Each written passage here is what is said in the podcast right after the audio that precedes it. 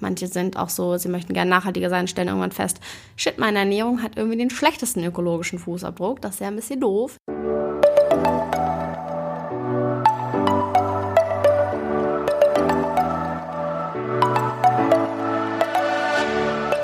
Moin und herzlich willkommen zu einer neuen Folge des Eat Pussy Not Animals Podcast, der Podcast, der dir den Einstieg in die vegane Ernährung erleichtern soll.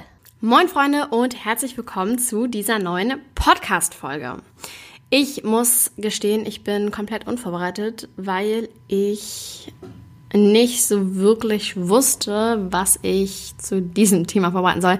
Das Ding ist auch, ich habe mir eine Notiz dazu gemacht und dann wusste ich nicht mehr so richtig, was mein Gedanke dahinter war. Ich glaube, das habe ich letzte Folge schon erwähnt.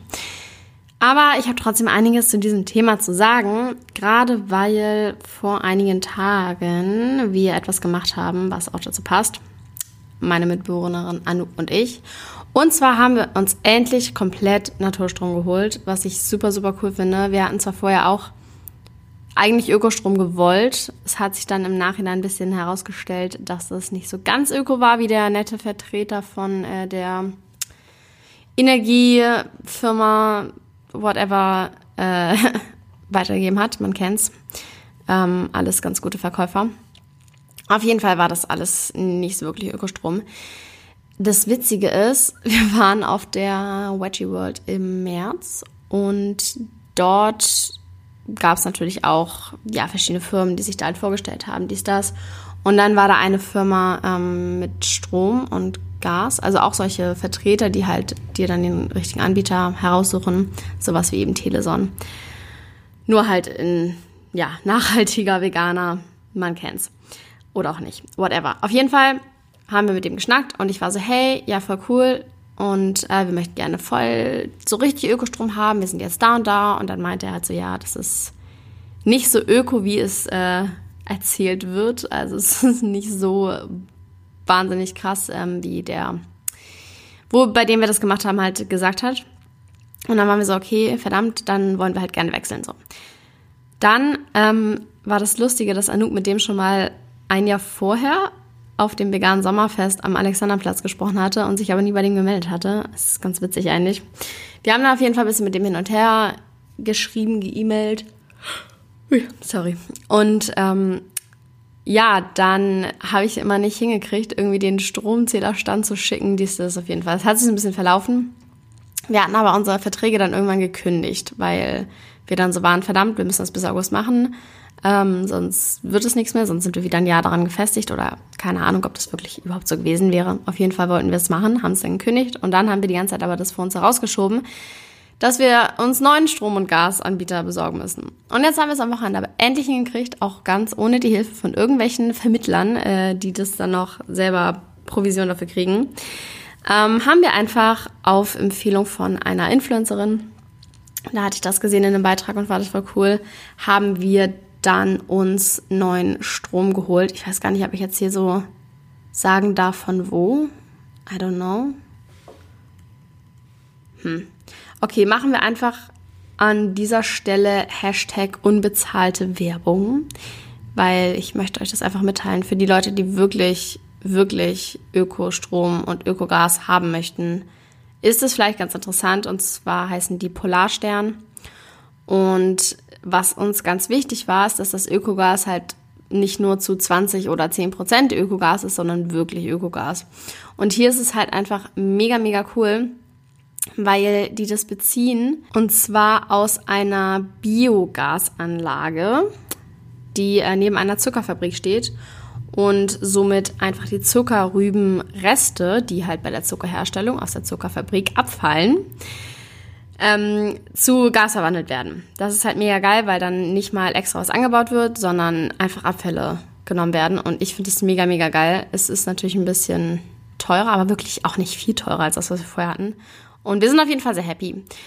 So, jetzt habe ich erstmal hier fünf Minuten irgendeine Story erzählt, aber wo ich eigentlich äh, drauf hinaus möchte, ist folgendes.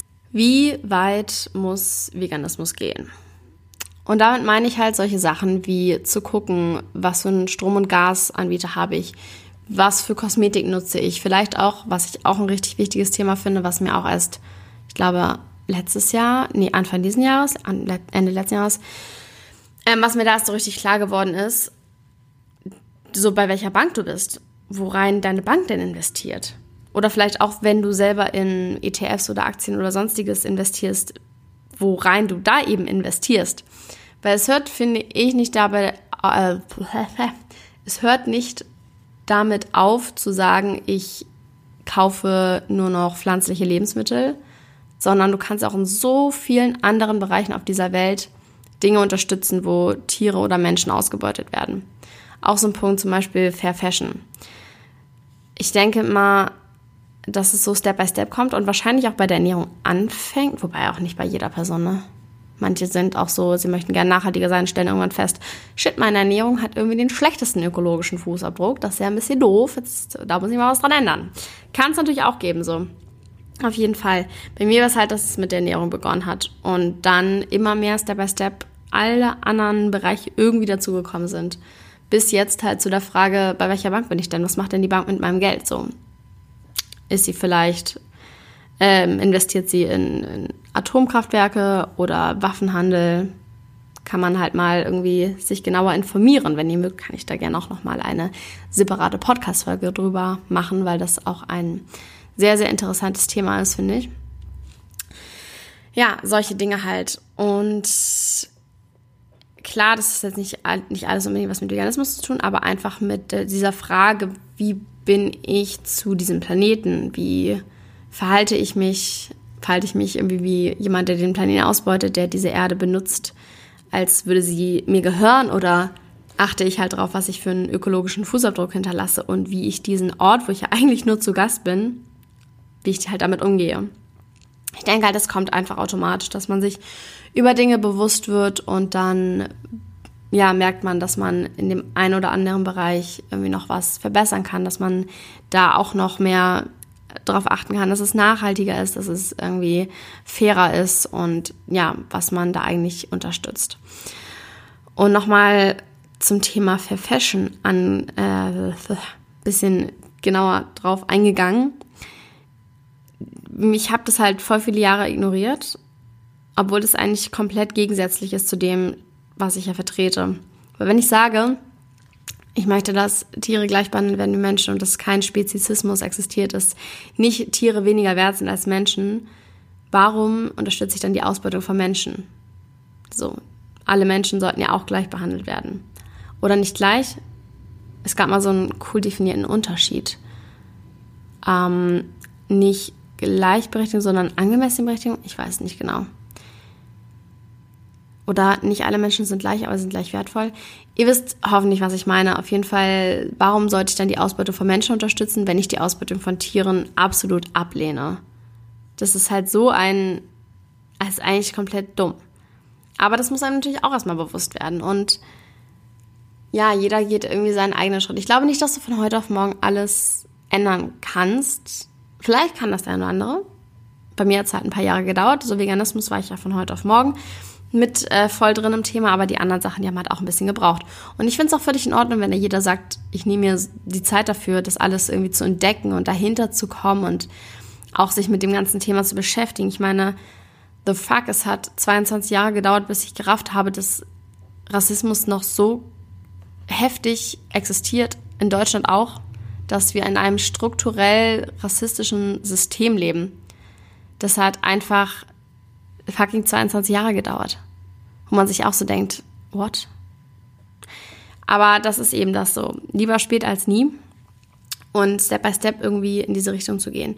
Und um jetzt mal diese Frage ganz pauschal zu beantworten, wie weit muss Veganismus gehen? Ich denke halt, dass es automatisch passiert, dass es überall hingeht, in jedem Lebensbereich. Und dass du überall guckst und bewusster wirst, bewusster lebst weil warum sollte es dich halt in dem einen Bereich interessieren, in einem anderen Bereich denkst du dir, scheiß drauf, meine Kosmetik ist halt mit Tierversuchen, juckt mich dann da auch nicht.